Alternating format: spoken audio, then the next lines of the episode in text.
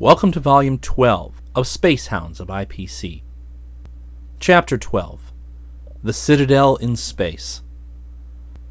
For the first time in many days, Brandon and Westfall sat at dinner in the main dining room of the Sirius. They were enjoying greatly the unaccustomed pleasure of a leisurely formal meal, but still their talk concerned the projection of pure forces instead of subjects more appropriate to the table. Still, their eyes paid more attention to diagrams drawn upon scraps of paper than to the diners about them. "But I'll tell you, Quince, you're full of little red ants clear to the neck," Brandon snorted, as Westfall waved one of his arguments aside. "You had to have had help to get that far off. No man could possibly be as wrong as you are. Why, those fields absolutely wilt." "Hello, Quincy. Hello, Norman," a merry voice interrupted. "Still fighting as usual, I see. What kind of knights are you anyway, to rescue all us poor damsels in distress, and they never even know we're alive?" A tall, willowy brunette had seen the two physicists as she entered the saloon, and came over to their table, a hand outstretched to each in cordial greeting. "Hello, Verna!" both men exclaimed, and came to their feet as they welcomed the smiling, graceful newcomer. "Sit down here, Verna. We've hardly started," Westfall invited, and Brandon looked at the girl in assumed surprise as she seated herself in the proffered chair. "Well, Verna, it's like this," he began. "That's enough," she broke in. "That phrase always was your introduction to one of the world's greatest brainstorms, but I know this is the first time you've had time even to eat like civilized human beings, so I'll forgive you this once. Why all the registering of amazement, Norman?" "I'm astonished that you aren't being monopolized by some husband or other. Surely the officers of the Arcturus weren't so dumb they'd stand for your still being Verna Pickering, were they?" "Not so dumb, Norman, no. Far from it. But I'm still working for my M R S degree, and I haven't succeeded in snaring it yet. You'd be surprised at how cagey those officers got after a few of them had been captured. But they're just like any other hunted game, I suppose. The antelopes that survive get pretty wild, you know," she concluded plaintively. "Well, that certainly is a tough break for one poor little girl, isn't it?" Brandon sympathized. "Quince, our little Nell here hasn't been done right by. I'm bashful and you're a woman-hater, but between us, some way, we've simply got to take steps." "You might take longer steps than you think," Verna laughed, her regular white teeth and vivid coloring emphasized by her olive skin and her startling hair, black as Brandon's own. "Perhaps I would like a scientist better than an I P officer. Anyway, the more I think of it, the surer I am that Nadia Newton had the right idea. I believe I'll catch me a physicist, too. Either of you could do nicely, I think." And she studied the two men carefully. Westfall, the methodical and precise, had never been able to defend himself against Verna Pickering's badinage, but Brandon's ready tongue took up the challenge. "Verna, if you really decided to get any living man, he wouldn't stand a chance in the world. If you've already made up your mind that I'm your mate, I'll come down like Davy Crockett's coon. But if either of us will do, they'll give us each a fifty-fifty chance to escape your toils. What say we play a game of freeze-out to decide it?" "Fine, Norman. When shall we play?" "Well, between Wednesday and Thursday, any week you say." And the two fenced on, banteringly but skillfully, with Westfall an appreciative and unembarrassed listener. Dinner over, Brandon and Westfall went back to the control room, where they found Stevens already seated at one of the master screens. "All X, Purse?" "All X. The observers report no registrations during the last two watches." And the three fell into discussion. Long they talked, studying every angle of the situation confronting them, until suddenly a speaker rattled furiously and an enormous staring eye filled both master plates. Brandon's hand flashed to a switch, but the image disappeared even before he could establish the full coverage ray screen. "I'm on the upper band, take the lower," he snapped, but Stephen's projector was already in action. Trained minds all, they knew that some intelligence had traced them, and all realized that it was of the utmost importance to know what and where that intelligence was. Stevens found the probing frequency in his range, and they flashed their own beam along it, encountering finally one of the monstrous Vorkulian fortresses, far from Jupiter and almost directly between them and the planet. Its wall screens were in operation, and no frequency at their command could penetrate that neutralizing blanket of vibrations. What kind of an eye was that? Did you ever see anything like that, Purse? Brandon demanded. I don't think so, though of course we got only an awfully short flash of it. Didn't look like the periscopic eyes that those flying snakes had. Looked more like a Hexan eye, don't you think? Couldn't very well be Hexan, though. Not in that kind of a ship. Don't think so, either. Maybe it's a purely mechanical affair that they use for observation. Anyway, old sons, I don't like the looks of things at all. Quince, you're the brains of this outfit. Shift the mass of old intellect into high and tell us what to do. Westfall, staring into the eyepiece of the filter micrometer, finished measuring the apparent size of the heptagon before he turned toward Stevens and Brandon. It's hard to decide upon a course of action, since anything that we do may prove to be wrong. However, I do not see that this latest development can operate to change the plan that we've already adopted, that of running away, straight out from the sun. We may have to increase our acceleration to the highest value the women and babies can stand. A series of observations of our pursuer will, of course, be necessary to decide that point. It would be useless to go to Titan, for they would be powerless to help us. Those Titanian mirrors would be useless on the Sirius as well as their torpedoes against such forces as that fortress has at her command. Then, too, we might as well be bringing down upon them an enemy who would destroy much of their world before he could be stopped. Both Uranus and Neptune are approximately upon our present course. Do the Titanians know anything of either of them, Steve? Not a thing, the computer replied. They can't get nearly as far as Uranus on their power beam. It's all they can do to make Jupiter. They seem to think, though, that one or more of the satellites of Uranus or Neptune may be inhabited by beings similar to themselves, only perhaps even more so. But considering the difference between what we found on the Jovian satellites and on Titan, I'd say that anything might be out there, on Uranus, Neptune, their satellites, or anywhere else. Cancel Uranus and double that for Neptune, Brandon commanded. Do you realize how far out they are? Well, that's right, too, agreed Stevens. Before we got there, with any acceleration we can use, this whole mess will be cleaned up, one way or another. Westfall completed the series of observations and calculated his results. Then, with a grave face, he went to consult the medical officers. The women, children, and the two Martian scientists were sent to sickbay, and the acceleration was raised slowly to twenty meters per second per second, above which point the physicians declared they should not go unless it was absolutely necessary. Then the scientists met again, met without Alcantro and Fadonzo, who lay helpless upon narrow hospital bunks, unable even to lift their massive arms. While Westfall made another series of precise measurements of the super-dreadnought of space, so earnestly pursuing them, Brandon stumbled heavily about the room, hands jammed deeply into his pockets.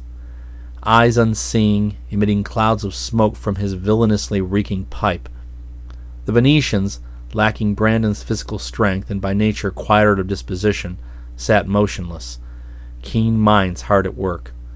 Stevens sat at the calculating machine, absently setting up and knocking down weird and meaningless integrals, while he also concentrated upon the problems before them. They're still gaining, but comparatively slowly, Westfall finally reported. In that case, we may be all X, Brandon interrupted, brandishing his pipe vigorously. We know they're on a beam. Apparently we're the only ones hereabouts having cosmic power. If we could keep away from them until their beam attenuates, we can whittle them down to our size and then take them out, no matter how much accumulator capacity they've got. But can we keep away from them for that long? Asked Dol Canor pointedly, and his fellow Venerian also had a question to propound. Would it not be preferable to lead them in a wide circle back to the rendezvous with the space fleet, which will probably be ready by the time of meeting? I'm afraid that that would be useless. Westfall frowned in thought. Given power, that fortress could destroy the entire fleet almost as easily as she could wipe out the Sirius alone. Canor's right, Stephen spoke up from the calculator. You're getting too far ahead of the situation. We aren't apt to keep ahead of them long enough to do much leading anywhere. The Titanians can hold a beam together from Saturn to Jupiter. Why can't these snake folks? several reasons.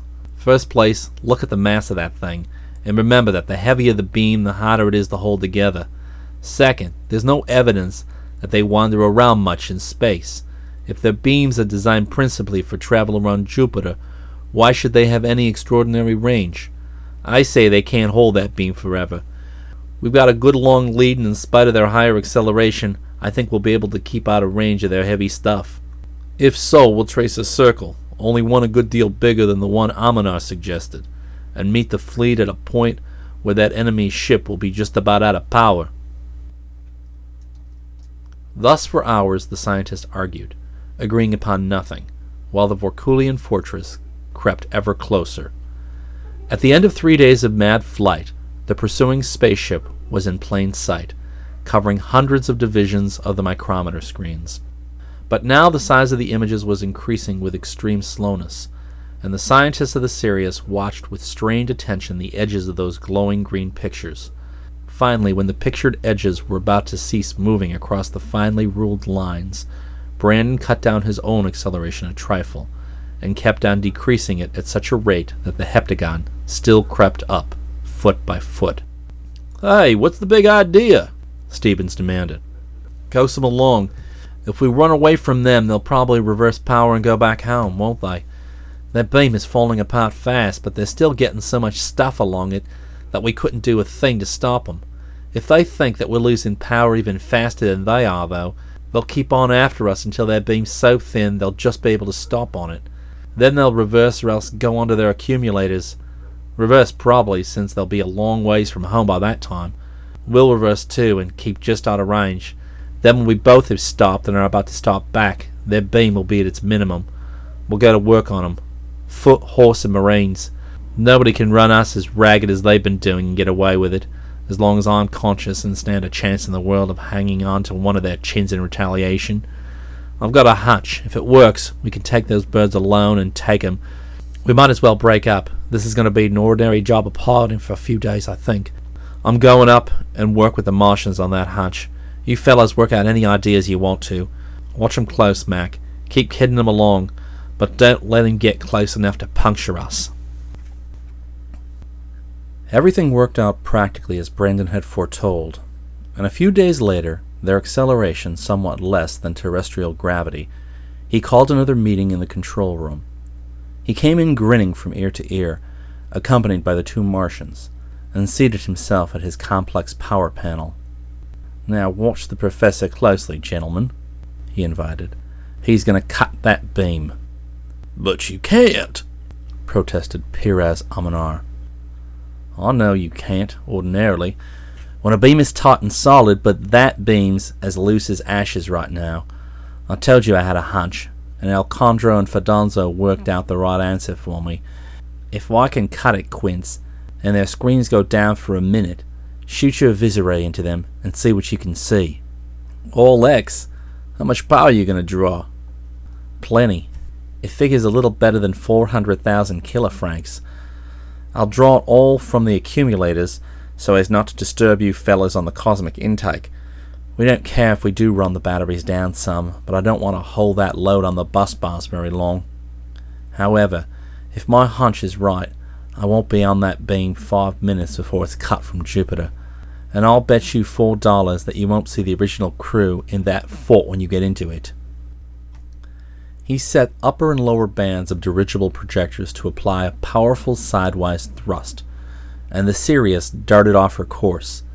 Flashing a minute pencil behind the huge heptagon, Brandon manipulated his tuning circuits until a brilliant spot in space showed him that he was approaching resonance with the heptagon's power beam. Micrometer dials were then engaged, and the delicate tuning continued until the meters gave evidence that the two beams were precisely synchronized and exactly opposite in phase. Four plunger switches closed.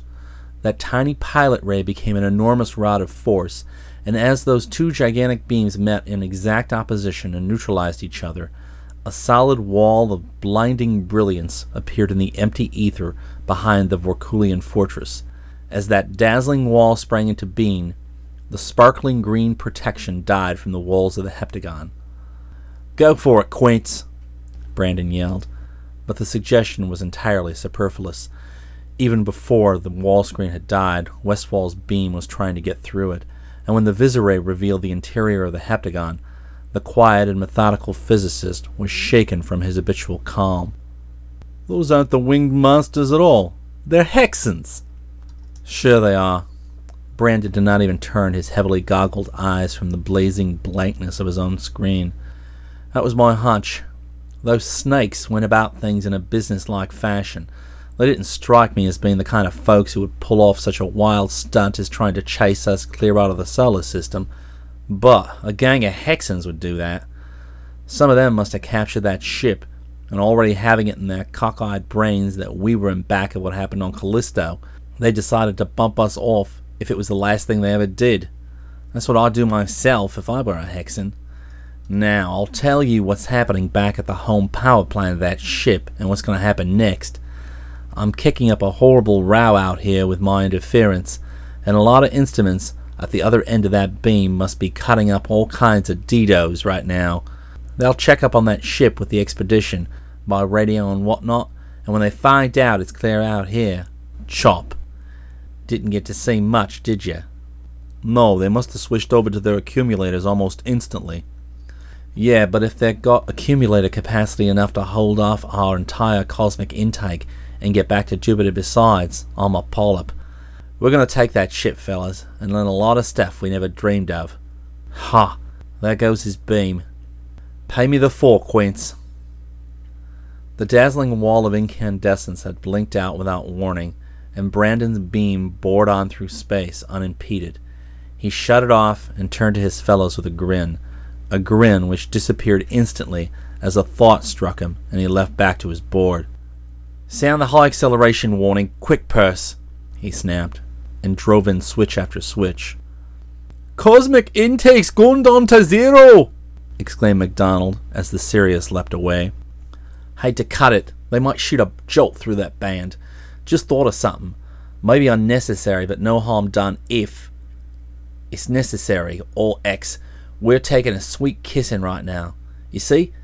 Even though we're at pretty long range, they've got some horrible projectors, and they were evidently mad enough to waste some power taking a good solid flash at us. And if we hadn't been expecting it, that flash would have been a bountiful sufficiency, believe me. Great cats, look at that meter. And I've had to throw in number ten shunt. The outer screen is drawing five hundred forty thousand. They stared at the meter in amazement. It was incredible, even after they had seen those heptagons in action, that at such extreme range any offensive beam could be driven with such unthinkable power, power requiring for its neutralization almost the full output of the prodigious batteries of accumulators carried by the Sirius. Yet, for five, ten, fifteen, twenty minutes, that beam drove furiously against their straining screens, and even Brandon's face grew tense and hard as that frightful attack continued. At the end of twenty-two minutes, however, the pointer of the meter snapped back to the pin, and every man there breathed an explosive sigh of relief. The almost unbearable bombardment was over. The screen was drawing only its maintenance load. "Wow!" Brandon shouted. "I thought for a minute they were going to hang us until we cracked, even if that meant that they'd have to freeze to death out here themselves." "It would have meant that, do you think?" Stevens asked. "I imagine so.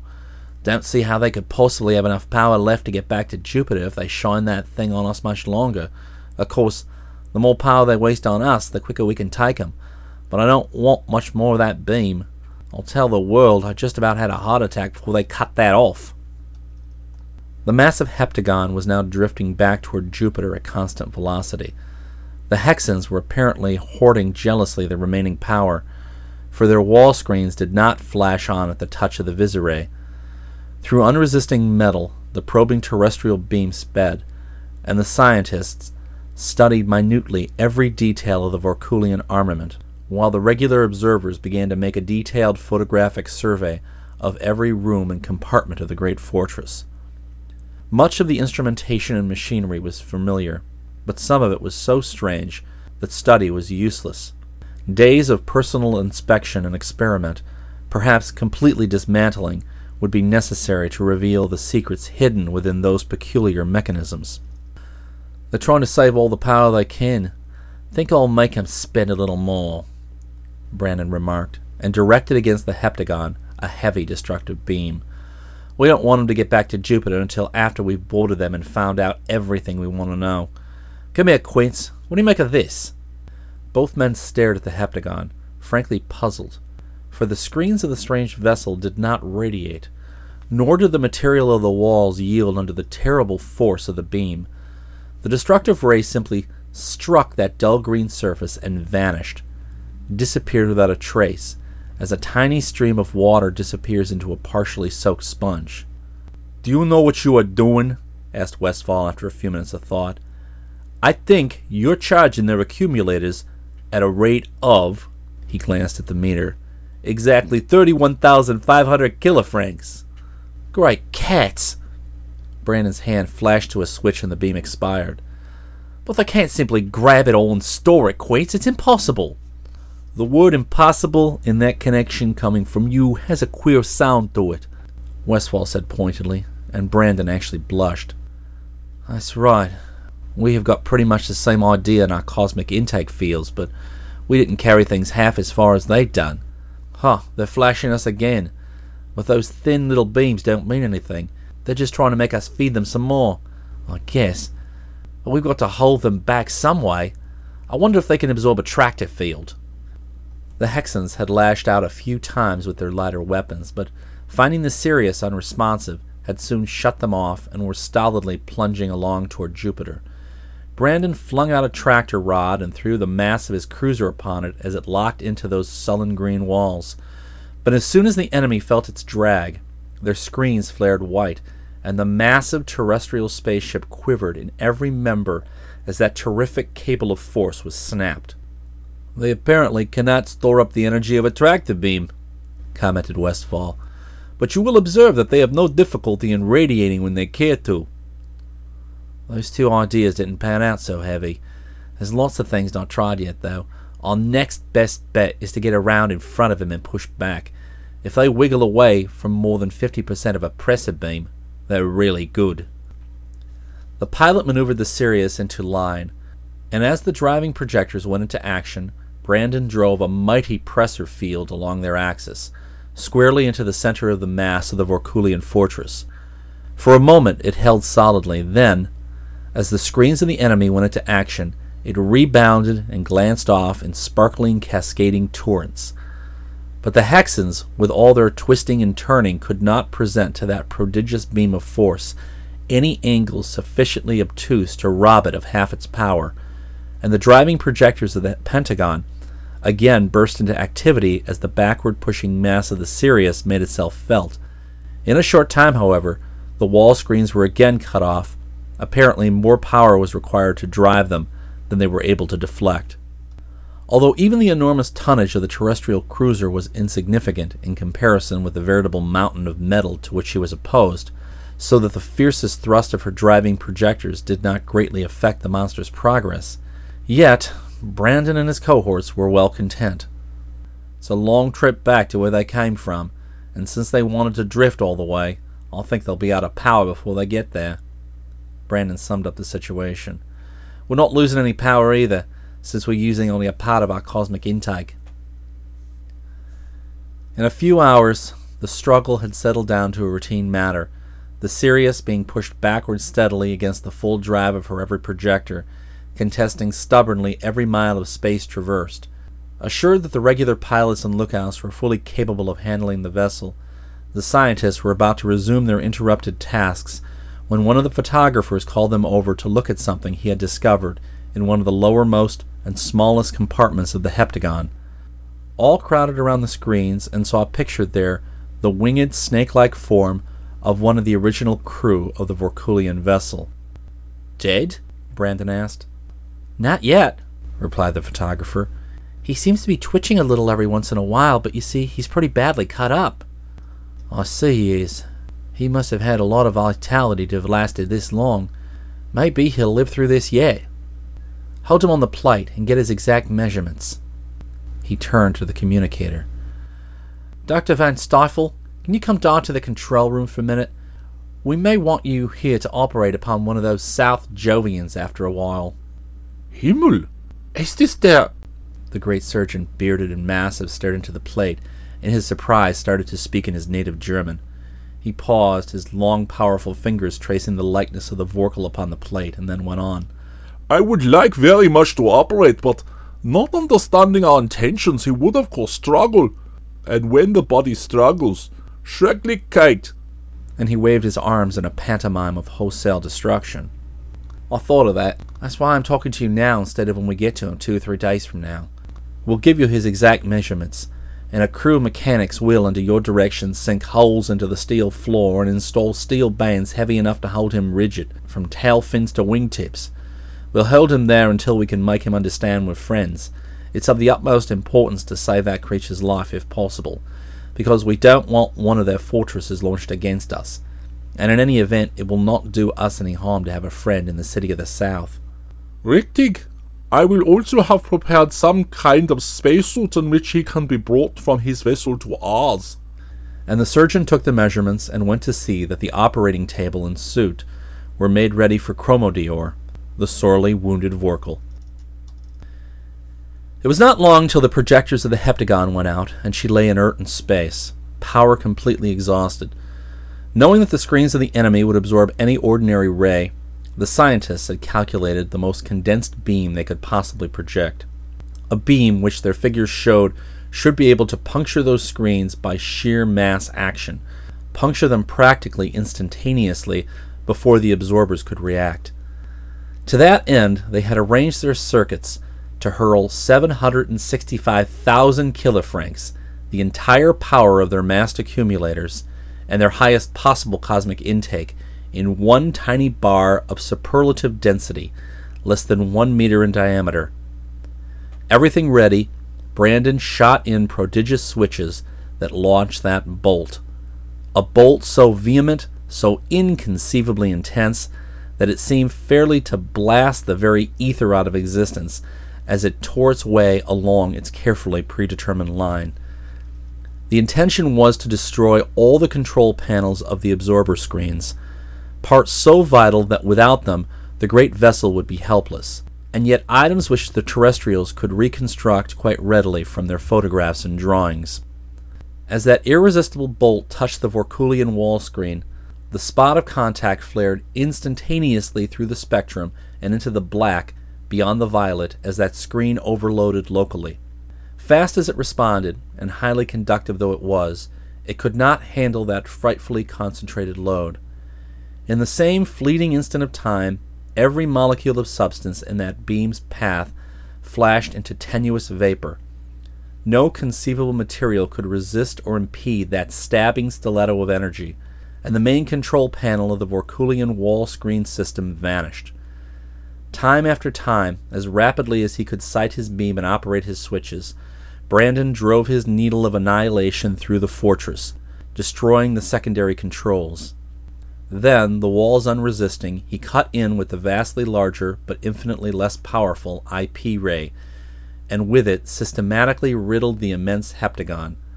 Out through the gaping holes in the outer walls rushed the dense atmosphere of Jupiter, and the Hexans, in their massed hundreds, died.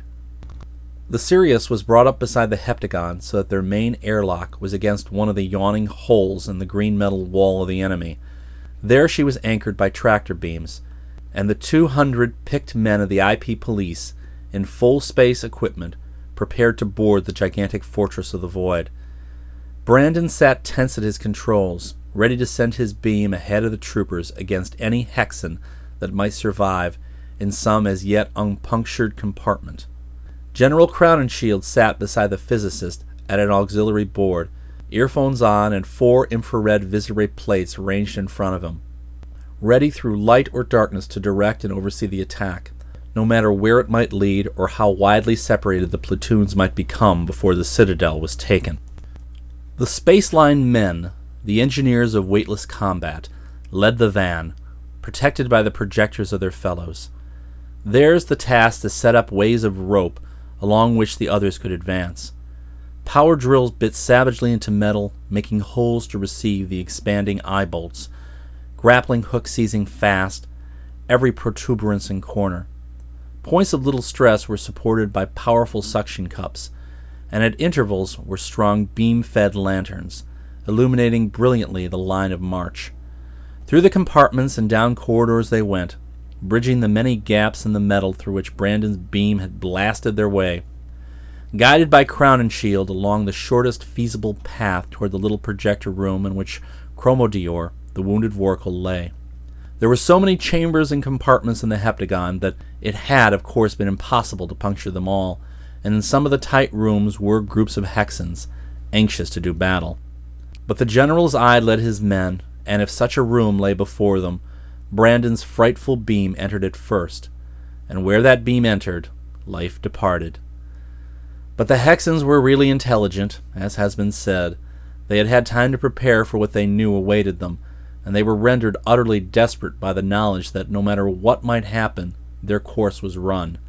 Their power was gone, and even if the present enemy should be driven off, they would float idly in space until they died of cold, or, more probably, hurtling toward Jupiter as they were, they would plunge to certain death upon its surface as soon as they came within its powerful gravitational field. Therefore, some fifty of the creatures, who had had space experience in their spherical vessels, had spent the preceding days in manufacturing space equipment. Let the weight fiends plan upon detonating magazines of explosives, upon laying mines calculated to destroy the invaders, even the vessel itself and all within it. Let them plan upon any such idle schemes, which were certain to be foreseen and guarded against by the space-hardened veterans who undoubtedly moaned that all-powerful and vengeful football of scarred gray metal.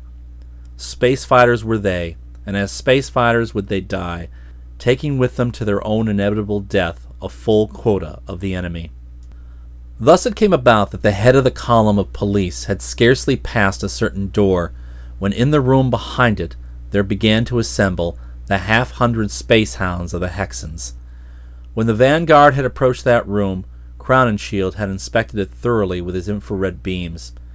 He had found it punctured and airless, devoid of life or of lethal devices, and had passed on. But now the spacesuited warriors of the Horde, guided in their hiding by their own viseres, were massing there. When the center of the I P column reached that door, it burst open. There boiled out into the corridor, into the very midst of the police, fifty demonic Hexans, fighting with berserk fury, ruled by only one impulse: to kill. Hand weapons flashed viciously, tearing at steel armor and at bulging spacesuits. Space hooks bit and tore, pikes and lances were driven with the full power of brawny arms. Here and there could be seen trooper and Hexan, locked together in fierce embrace, far from any hand line. Six limbs against four, all ten plied with abandon in mortal hand-to-hand, hand-to-foot, foot-to-foot combat. "Give way!" yelled Crowninshield into the ears of his men. "Epstein, back! Le Favre, advance! Get out of Block ten! Give us a chance to use a beam!" As the police fell out of the designated section of the corridor, Brandon's beam tore through it, filling it from floor to ceiling with a volume of intolerable energy. In that energy, walls, doorways, space lines, as well as most of the Hexans, vanished utterly. But the beam could not be used again. Every surviving enemy had hurled himself frantically into the thickest ranks of the police, and the battle raged fiercer than ever. It did not last long, though. The ends of the column had already closed in. The police filled the corridor and overflowed into the yawning chasm cut by the annihilating ray. Outnumbered, surrounded on all sides, above and below by the terrestrials, the Hexans fought with mad desperation to the last man. And to the last man, died. Even though in lieu of their own highly efficient space armor they had fought in weak, crude, and hastily improvised spacesuits, which were pitifully inferior to the ray-resistant heavy steel armor of the I P forces, nonetheless, the enormous strength and utter savagery of the Hexans had taken its toll. And when the advance was resumed, it was with extra lookouts scanning the entire neighborhood of the line of march.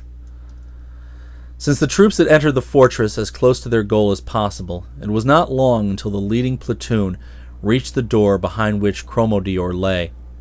Tools and cylinders of air were brought up, and the engineers quickly fitted pressure bulkheads across the corridor. There was a screaming hiss from the valves. The atmosphere in that walled-off space became dense, and mechanics attacked with their power drills the door of the projector room. It opened, and four husky orderlies rapidly but gently encased the long body of the Vorkul in the spacesuit built especially to receive it. As that monstrous form in its weirdly bulging envelope was guided through the airlocks into the Sirius, Crowninshield barked orders into his transmitter, and the police reformed. They would now systematically scour the fortress to wipe out any Hexans they might still have in hiding, to discover and destroy any possible traps or infernal machines which the enemy might have planted for their undoing. Assured that the real danger to the Sirius was over, and that his presence was no longer necessary, Brandon turned his controls over to an assistant and went up to the Venerian rooms, where Von Stiefel and his staff were to operate upon the Vorkul. There, in the dense, hot air, but little different now from the atmosphere of Jupiter, Chromodior lay, bolted down to the solid steel of the floor by means of padded steel straps. So heavy were the bands that he could not possibly break even one of them. So closely were they spaced that he could scarcely have moved a muscle had he tried. But he did not try. So near to death was he that his mighty muscles did not even quiver at the trenchant bite of the surgeon's tools. Von Stiefel and his aides, meticulously covered with sterile gowns, hoods, and gloves, worked in most rigidly aseptic style, deftly and rapidly closing the ghastly wounds inflicted by the weapons of the Hexans. "Hello, Brandon," the surgeon grunted as he straightened up, the work completed. "I did not use much antiseptic on him, because of the possible differences in blood chemistry, and in ignorance of his native bacteria. I depended almost wholly upon asepsis and his natural resistance. It is a good thing that we did not have to use anesthetic.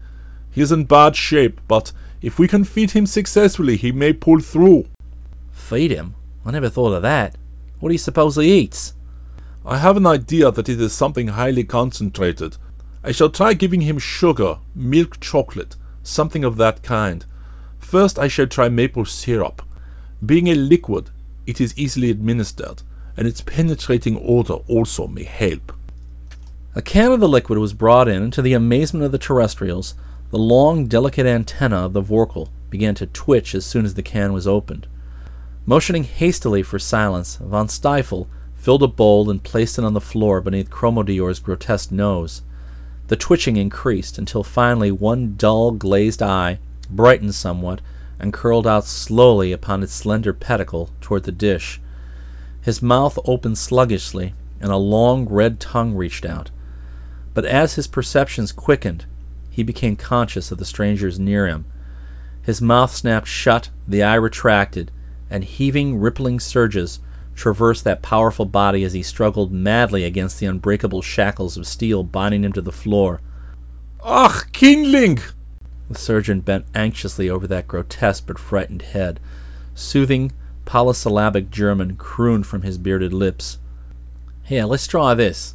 I'm good on it," Stevens suggested, bringing up the Calistonian thought exchanger. All three men donned headsets and sent wave after wave of friendly and soothing thoughts toward that frantic, terrified brain. "He's got his brain shut up like a clam. Open up, guy. We're not trying to hurt you. We're the best friends you got, if you only know it."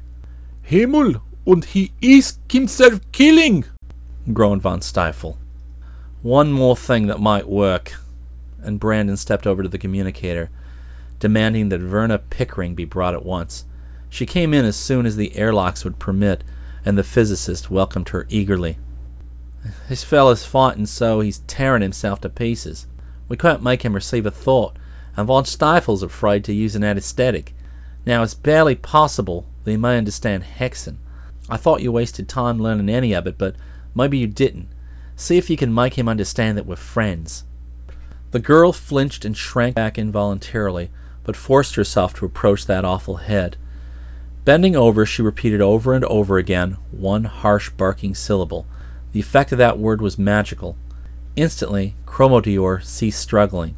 An eye curled out, and that long, supple tongue flashed down into the syrup. Not until the last sticky trace had been licked from the bowl did his attention wander from the food. Then the eye, sparkling bright now, was raised toward the girl. Simultaneously four other eyes arose, one directed at each of the men, and the other surveying his bonds and the room in which he was. Then the Vorkul spoke, but his whistling, hissing manner of speech was so garbled, the barking sounds of the Hexan words he was attempting to utter, that Verna's slight knowledge of the language was of no use. She therefore put on one of the headsets, motioning the men to do the same, and approached Chromodior with the other, repeating the Hexan word of friendly import. This time the Vorkul's brain was not sealed against the visitors, and thoughts began to flow. "You've used these things a lot." Brandon turned to Stevens in a quick aside. "Can you hide your thoughts?" "Sure, why?" "All I can think of is that power system of theirs. He'd know what we were going to do, sure. I'd better be getting at it anyway, so you can wipe that off your mind with a clear conscience, and the rest of us will get everything they've got there. Your job's to get everything you can out of this bird's brain. All X?" "All X." And Brandon was gone. He went directly to the Vorkulian fortress, bare now of Hexan life and devoid of Hexan snares and traps. There he and his fellows labored day after day, learning every secret of every item of armament and equipment aboard the Heptagon. "Did you finish up today, Norm?" asked Stevens one evening. "Chromodior is coming to life fast. He's able to wiggle around a little now, and is insisting we take him off his chain and let him use a plate to call his people. Guess I'll go and talk to him. You all say he's such an egg. With this stuff off my mind, I can hide it well enough. By the way, what does he eat?" And the two friends set out for the Venerian rooms. "Anything that's sweet, apparently, with just enough milk to finish a little protein. He won't eat meat or vegetables at all. Von Stiefel says they haven't got much of a digestive tract, and I know that they haven't got any teeth. He's already eaten most of the syrup we got on board, all the milk chocolate, a lot of the sugar. None of us can get any kind of raise out of him at all, not even Nadia when she fed him a whole box of chocolates." "No, I mean what does he eat when he's home?" "Seems to be a sort of syrup made from the juices of jungle plants, which they drag in on automatic conveyors and process with automatic machinery. But he's a funny mutt, hard to get. Some of his thoughts are lucid enough, but others we can't make out at all. They're so foreign to all human nature that they simply don't register as thoughts at all. One funny thing, he isn't the least bit curious about anything. He doesn't want to examine anything, doesn't ask us any questions, and won't tell us anything about anything. So that all we know about him we found out purely by accident. For instance, they like games and sports, and they seem to have families. They also have love, liking, and respect for others of their own race, but they seem to have no emotions whatever for outsiders. They're utterly inhuman. I can't describe it. You'll have to get it for yourself." "Did you find out about the Calistonians who went to see them?" "Negatively, yes. They never arrived. They probably couldn't see in the fog and must have missed the city. If they tried to land in that jungle, it's just too bad for them." "That would account for everything. So they're strictly neutral, eh? Well, I'll tell them hi anyway." Now in the sick room, Brandon picked up the headset and sent out a wave of cheery greeting. To his amazement, the mind of the Vorkul was utterly unresponsive to his thoughts. Not disdainful, not inimical, not appreciative nor friendly, simply indifferent to a degree unknown and incomprehensible to any human mind. He sent Brandon only one message, which came clear and coldly emotionless. "I do not want to talk to you. Tell the hairy doctor that I am now strong enough to be allowed to go to the communicator's screen. That is all." The Vorkul's mind again became an oblivious mass of unintelligible thought. Not deliberately were Chromodior's thoughts hidden. He was constitutionally unable to interest himself in the thoughts or things of any alien intelligence. "Well, that's that, I guess." A puzzled, thoughtful look came over Brandon's face as he called Von Stiefel. "A queer duck if ever there was one. However, their ship will never bother us. That's one good thing. And I think we've got everything of theirs we want anyway." The surgeon, after a careful examination of his patient, unlocked the heavy collar with which he had been restraining the overly anxious Vorkul and supported him lightly at the communicator panel. As surely as though he had used those controls for years, Chromodior shot the visoray beam out into space, one hand upon each of several dials and one eye upon each meter. It was a matter only of seconds for him to get in touch with Vorkulia. To the terrestrials, the screen was a gray, foggy bank, but the manifest excitement, shrieking and whistling from the speaker in response to Chromodior's signals, made it plain that his message was being received with enthusiasm. "They are coming," the Vorkul thought, and lay back exhausted. "Just as well that they're coming out here at that," Brandon commented. "We couldn't begin to handle that structure anywhere near Jupiter. In fact, we wouldn't want to get very close ourselves with passengers aboard." Such was the power of the Vorkulian vessels that in less than twenty hours another Heptagon slowed to a halt beside the Sirius, and two of its crew were wafted aboard. They were ushered into the Venerian room, where they talked briefly with their wounded fellow before they dressed him in a spacesuit, which they filled with air to their own pressure. Then all three were lifted lightly into the air, and without a word or a sign were borne through the airlocks of the vessel and into an opening in the wall of the rescuing Heptagon. A green tractor beam reached out, seizing the derelict, and both structures darted away at such a pace that in a few minutes they had disappeared into the black depths of space. Well, that, as I may have remarked before, is indisputably and conclusively that. Brandon broke the surprised, almost stunned silence that followed the unceremonious departure of the visitors. I don't know whether to feel relieved at the knowledge that they won't bother us, or whether to get mad because they won't have anything to do with us. He sent the all-X signal to the pilot, and the Sirius, once more at the acceleration of terrestrial gravity, again bored on through space.